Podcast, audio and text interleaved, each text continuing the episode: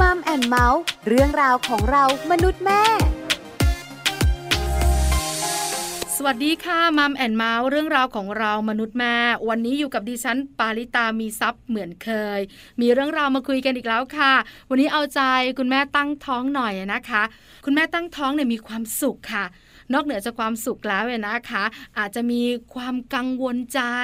ในหลาย ๆ เรื่อง ไม่ว่าจะเป็นเรื่องของสุขภาพของตัวเอง สุขภาพของเจ้าตัวน้อย การดูแลตัวเอง การดูแลเจ้าตัวน้อย เยอะแยะมากมายนะคะ นอกเหนือจากนั้นหนึ่งปัญหาที่คุณแม่ตั้งท้องมักจะเจอนะคะ ก็คือเรื่องของการท้องผูก แล้วก็เป็นลิซี่หรือว่าลิซีดวงทวารในระหว่างตั้งท้อง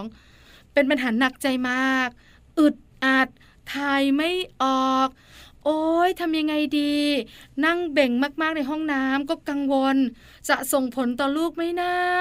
กลัวกังวลไปหมดเลยนะคะ วันนี้มัมแอนเมาส์จะทำให้คุณแม่แม่ตั้งท้องสบายใจค่ะ เพราะเราจะนั่งคุยกันในประเด็นที่ชื่อว่า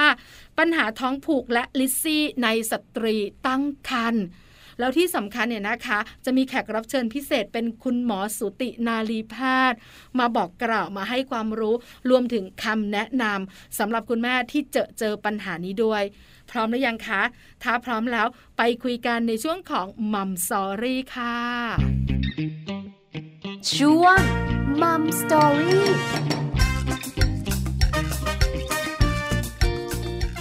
Mom Story วันนี้เราจะได้พูดคุยกับแพทย์หญิงกิ่งแก้ว มิ่งสุทธิพร สูตินารีแพทย์เชี่ยวชาญด้านเวชศาสตร์การเจริญพันธุ์ และการมีบุตรยาก โรงพยาบาลเอกชัยนั่นเองนะคะ คุณหมอกิ่งแก้วจะมาบอกคุณแม่ ๆ ที่กำลังกังวลใจ ว่าสาเหตุท้องผูกของคุณแม่ตั้งท้องเนี่ยมันคืออะไร รักษาได้ไหมถ้าเราไม่อยากท้องผูกตอนตั้งครรภ์เลย เพราะว่ากลัวว่าจะมีปัญหาริดสีดวงทวารตามมา ต้องทำอย่างไร แล้วถ้าทำทุกอย่างที่คุณหมอแนะนำแล้ว มันยังไม่ดีขึ้น ทำยังไงได้บ้าง มีทางออกหรือเปล่า วันนี้ทุกข้อสงสัยมีคำตอบแน่นอน แล้วตอนนี้คุณหมอกิ่งแก้วก็พร้อมจะพูดคุย และให้ความรู้กับแม่ ๆ ในมัมแอนเมาส์แล้วล่ะค่ะมัมสตอรี่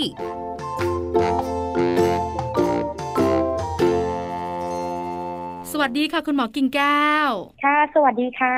วันนี้มัมแอนเมาส์ขอความรู้คุณหมอ ให้กับคุณแม่ตั้งท้องกันหน่อย เป็นปัญหาที่ดูเล็กๆแต่เป็นเรื่องใหญ่นะคะ คุณหมอเรื่องของท้องผูก แล้วก็ลิซซี่ในคุณแม่ตั้งท้องกับคุณหมอขา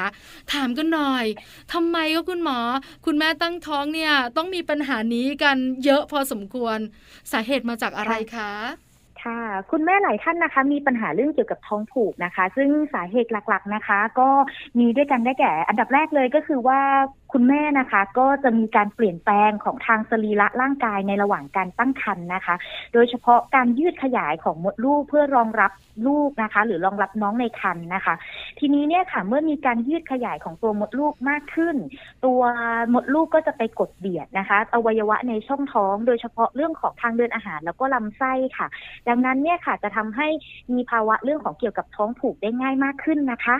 นอกจากนี้นะคะ อันดับที่สองเลยที่พบบ่อยมากๆนะคะ ก็คือว่าในเรื่องของเกี่ยวกับการตั้งครรภ์เนี่ยจะทำให้ฮอร์โมนในร่างกายเนี่ยมีการเปลี่ยนแปลงไปค่อนข้างมากค่ะ ซึ่งฮอร์โมนบางตัวนะคะ ที่มีการเปลี่ยนแปลงก็มีผลต่อการบีบรัดตัวของตัวลำไส้นะคะ โดยเฉพาะตัวฮอร์โมนที่ชื่อว่าตัวโปรเจสเตอโรนนะคะ ที่เราจะพบว่ามีการสูงขึ้นมาก ๆ เลยในระหว่างการตั้งครรภ์ซึ่งพอมีการบีบรัดตัวของลำไส้ได้ไม่ดีนะคะ อันนี้ก็จะเป็นสาเหตุที่คุณแม่หลายท่านประสบปัญหาเรื่องของท้องผูกได้ค่ะ ยังไม่หมดค่ะ นอกจากนี้นะคะ ก็ในระหว่างการตั้งครรภ์นะคะ ก็จะเห็นได้ว่าคุณแม่หลายท่านนะคะก็จะได้รับการดูแลจากคุณหมอ แล้วก็ได้รับยาหรือว่าวิตามินเสริมหลายชนิดนะคะ ยาบางตัวนะคะ ก็จะก่อให้เกิดผลข้างเคียงเรื่องท้องผูกได้เช่นกันค่ะ เช่นยาพวดธาตุเหล็กกับแคลเซียมนะคะ สาเหตุดังกล่าวเหล่านี้นะคะ ก็จะนำไปสู่ภาวะที่มีการท้องผูกมากขึ้นในหญิงตั้งครรภ์ได้จ้ะเอาละได้รู้สาเหตุแล้ว มากมายเหมือนกันนะคะ คุณหมอขากับสาเหตุแล้วก็ทำให้คุณแม่แม่เข้าใจเพิ่มมากขึ้น คุณหมอขาสมมติคุณแม่สักสิบคน มีปัญหาเรื่องของท้องผูกแบบนี้เนี่ย สักกี่คนคะคุณหมอ อ๋อ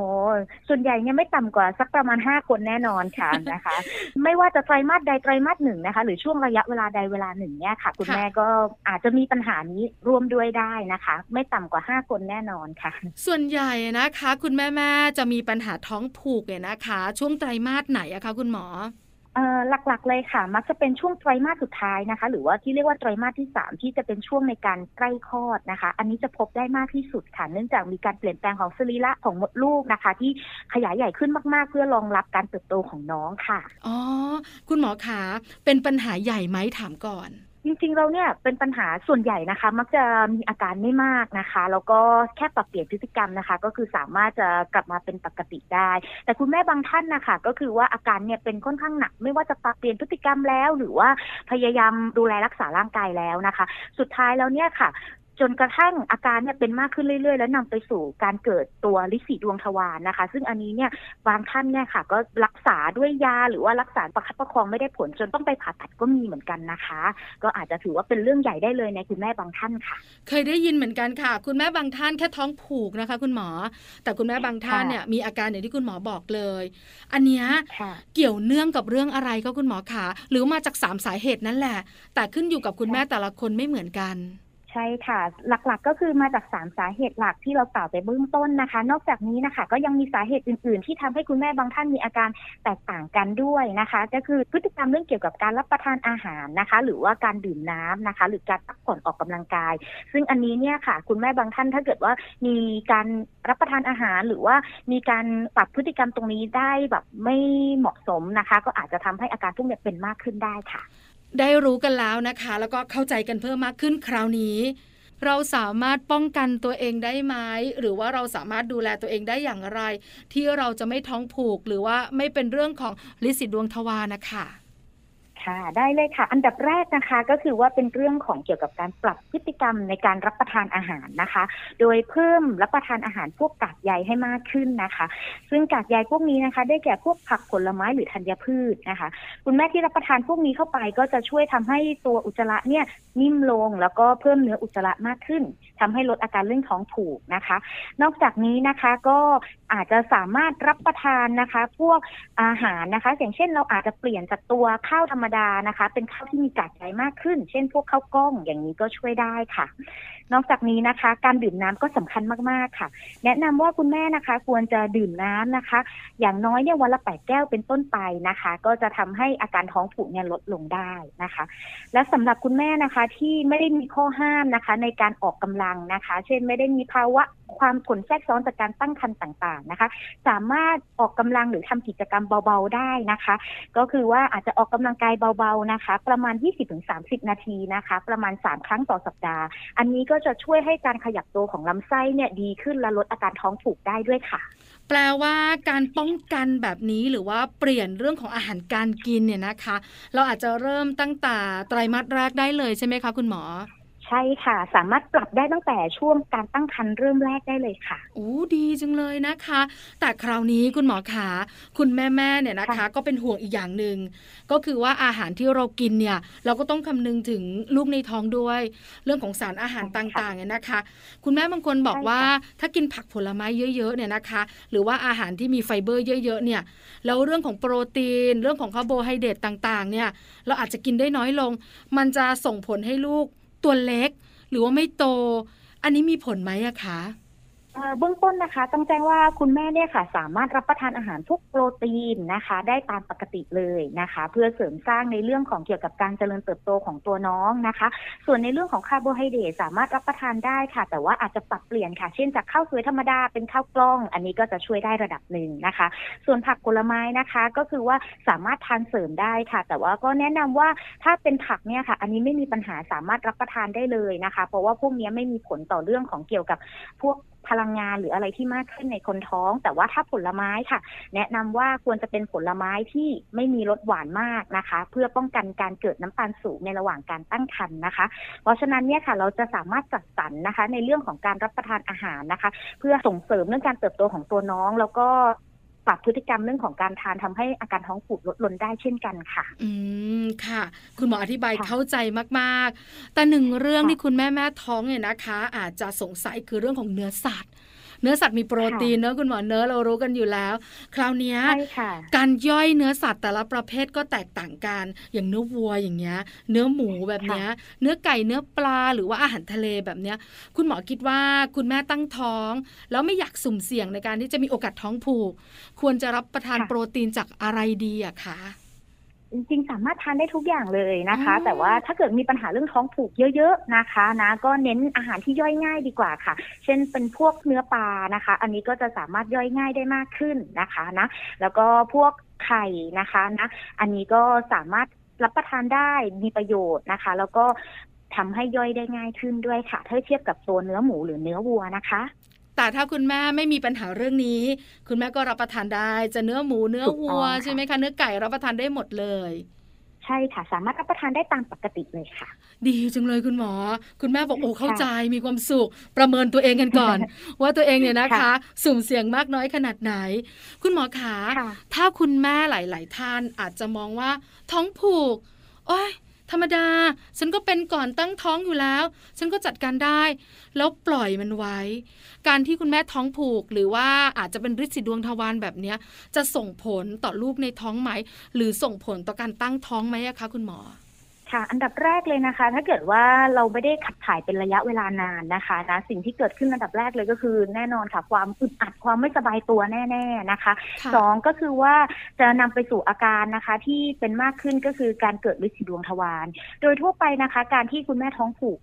มาก ๆนะคะ มักจะส่งผลต่อตัวคุณแม่มากกว่านะคะ ในเรื่องของสุขภาพ แต่ว่าไม่ได้ส่งผลกระทบต่อการตั้งครรภ์โดยตรงนะคะนะถ้าไม่ได้เป็นการท้องผูกที่รุนแรงถึงขนาดไม่ถ่ายเลยเป็นแบบสัปดาห์นะคะ ดังนั้นเนี่ยค่ะ คุณแม่ส่วนใหญ่ที่ประสบปัญหาเรื่องเกี่ยวกับท้องผูกเนี่ยค่ะ ก็คือว่าไม่ได้มีปัญหาโดยตรงกับตัวน้องนะคะ แต่ว่ามักจะเกิดปัญหากับตัวแม่มากกว่าค่ะ ที่จะทำให้เรารู้สึกอึดอัดไม่สบายรวมถึงว่า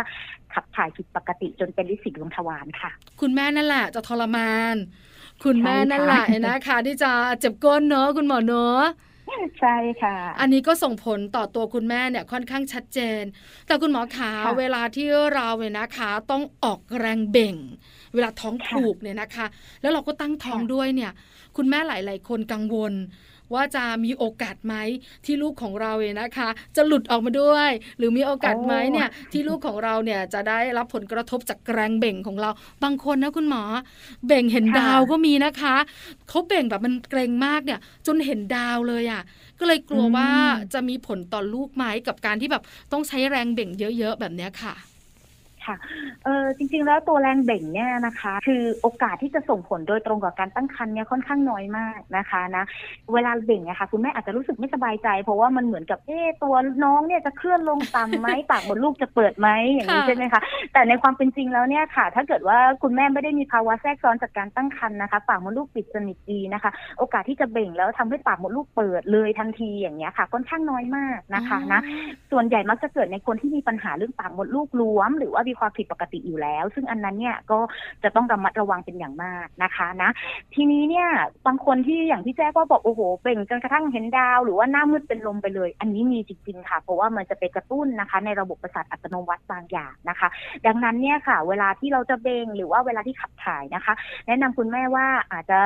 ไม่ต้องเบ่งแบบเต็มที่นะคะ คือพยายามสังเกตตัวเองนะคะแล้วก็ถ้าเกิดว่าเรามีอาการหน้ามืดวิงเวียนหรือว่ามีอะไรที่ผิดปกติไปอันเนี้ยค่ะ แนะนำว่าให้หยุดเบ่งก่อนนะคะแล้วก็นั่งพักคอยสังเกตอาการนะคะ คือคุณแม่ขาเบาๆหน่อยใช่ไหมคะคุณหมอคะคือตอนที่เราไม่ตั้งท้องอะคุณแม่ก็จัดเต็มก็ไม่ว่ากันล่ะ แต่ถ้าเราตั้งค่ะท้องอาจจะต้องมีการพักเป็นระยะระยะเนอะหรือไม่ใช่ค่ะอาจจะต้องมีตัวช่วยเป็นการดื่มน้ำช่วย ในขณะที่เราค่ะมีอาการท้องผูกหรือว่าอาจจะถ่ายยากเนอะอาจจะไม่ต้องแบบเข้าไปในห้องน้ำแล้วบังคับตัวเองขนาดนั้น ถ้ามันไม่สามารถใช่ค่ะที่จะจัดการได้เราอาจจะต้องแบบมาดื่มน้ำหรือว่ารับประทานผลไม้ช่วย อาจจะเป็นตัวช่วยที่ดีมากกว่าเนอะคุณหมอเนอะ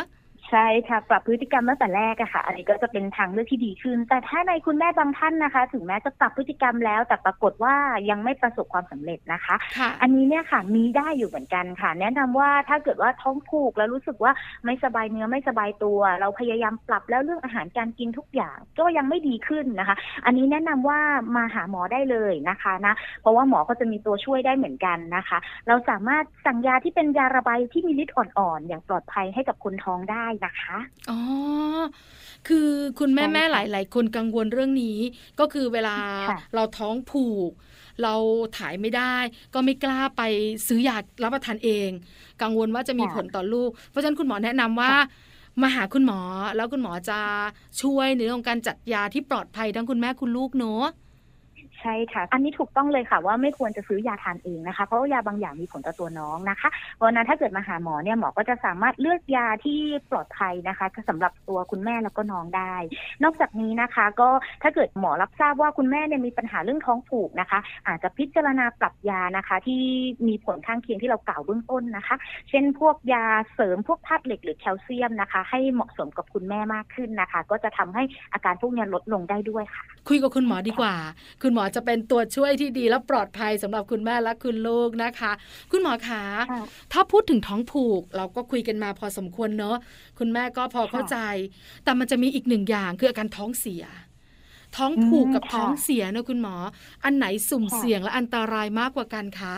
จริงๆ แล้วถ้าเทียบกันนะคะ ท้องเสียกับท้องผูกนะคะนะถ้าอาการท้องผูกนะคะนะส่วนใหญ่เนี่ยมักจะเกิดขึ้นได้ทั่วไป แต่ท้องเสียเนี่ยไม่ได้เป็นอาการทั่วไปที่คุณแม่พบเจอนะคะ ส่วนใหญ่ค่ะมักจะมีสาเหตุนะคะ เช่น การรับประทานอาหารการติดเชื้อนะคะ ซึ่งถ้าเกิดท้องเสียไม่มากนะคะนะส่วนใหญ่รักษาประคับประคองได้ แต่ถ้าเกิดว่าคุณแม่บางท่านนะคะมีอาการท้องเสียมาก อันนี้เนี่ยค่อนข้างจะอันตรายนะคะ เพราะว่าเวลาเราท้องเสียเยอะๆเราก็จะสูญเสียพวกน้ำแล้วก็เกลือแร่แร่ธาตุออกจากร่างกายค่อนข้างเยอะนะคะทำให้บางคนเนี่ยค่ะมีภาวะเรื่องของเกี่ยวกับขาดน้ำในร่างกายนะคะ ความดันต่ำได้ รวมถึงคุณแม่บางท่านนะคะ ที่มีอาการเรื่องของเกี่ยวกับท้องเสียที่ติดเชื้อนะคะ ก็อาจจะทำให้มีภาวะการติดเชื้อ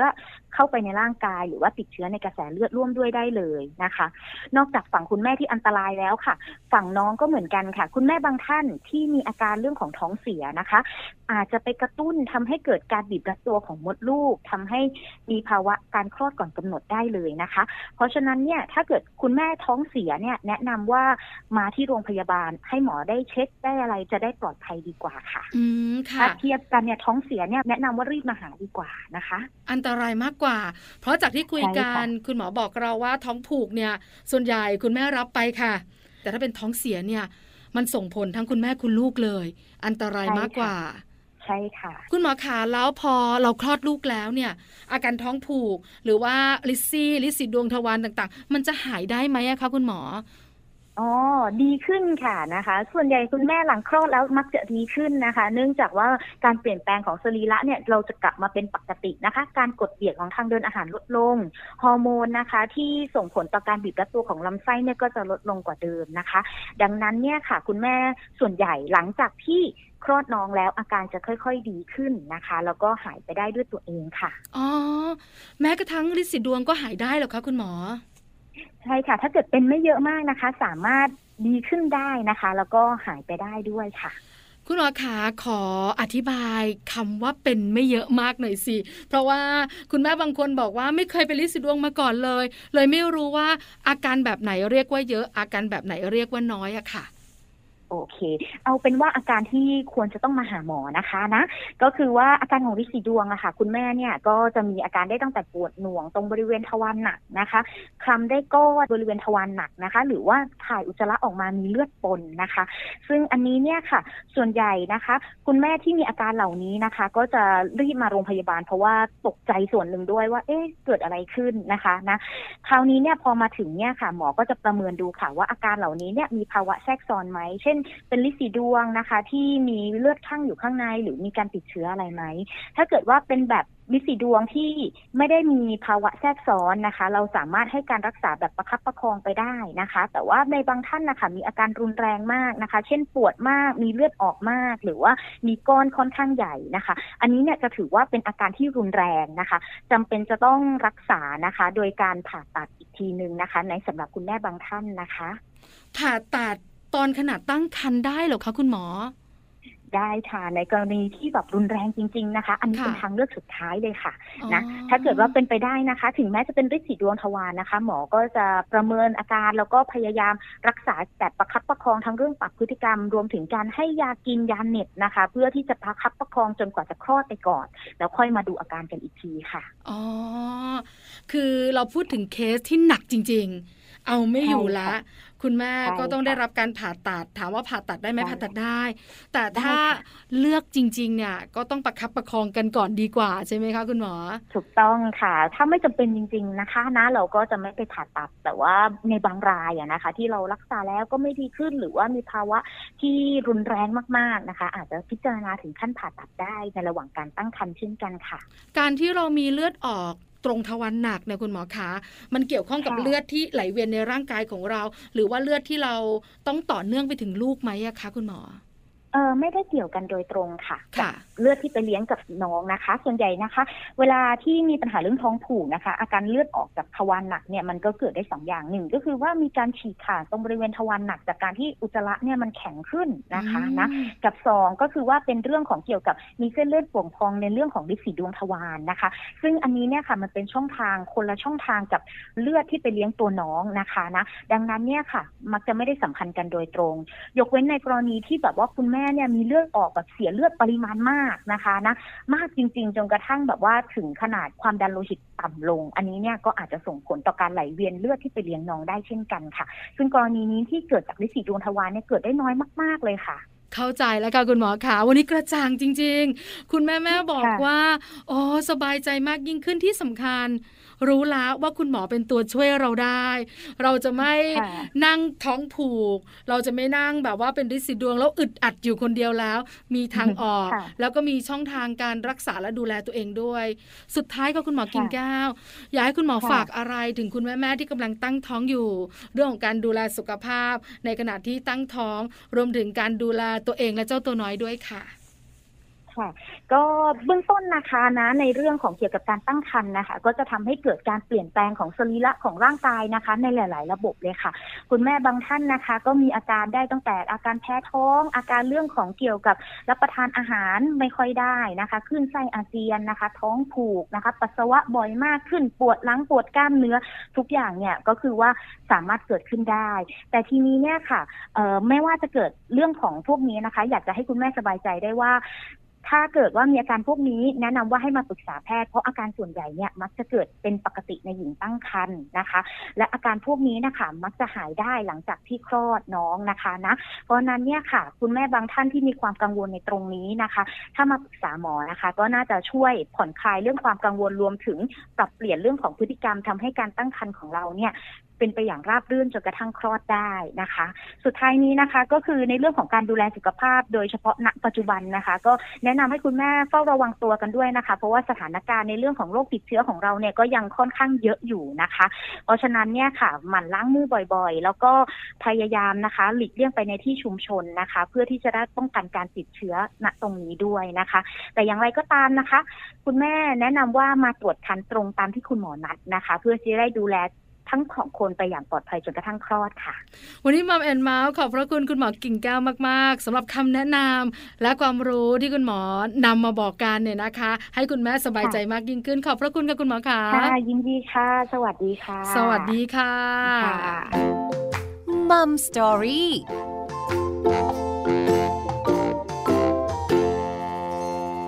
ขอบพระคุณแพทย์หญิงกิ่งแก้วมิ่งสุทธิพร สุตินารีเวชเชี่ยวชาญ ด้านเวชศาสตร์การเจริญพันธุ์ และการมีบุตรยาก โรงพยาบาลเอกชัย วันนี้คุณหมอกิ่งแก้วมาบอกคุณแม่แม่ๆตั้งท้อง เรื่องการท้องผูกและ เป็นลิซซี่ในสตรีตั้งครรภ์เนี่ยนะคะ สบายใจขึ้นเนาะที่สำคัญได้รู้สาเหตุ ได้รู้วิธีการป้องกันและแก้ไข แล้วที่สำคัญคุณแม่ๆได้รู้นะ ว่าหลังจากคลอดเรียบร้อยแล้วเนี่ยนะคะ อาการต่างๆจะดีขึ้น ว้าว หายใจโลงมากยิ่งขึ้นไม่เครียดกันแล้ว แต่หนึ่งอย่างนะคะ คุณแม่ๆปรับพฤติกรรม การรับประทานอาหารด้วยสำคัญมากๆนะคะ การรับประทานอาหารที่มีกากใยทำให้เราเนี่ยอุจจาระนุ่มที่สำคัญขับถ่ายได้สบายด้วยล่ะค่ะ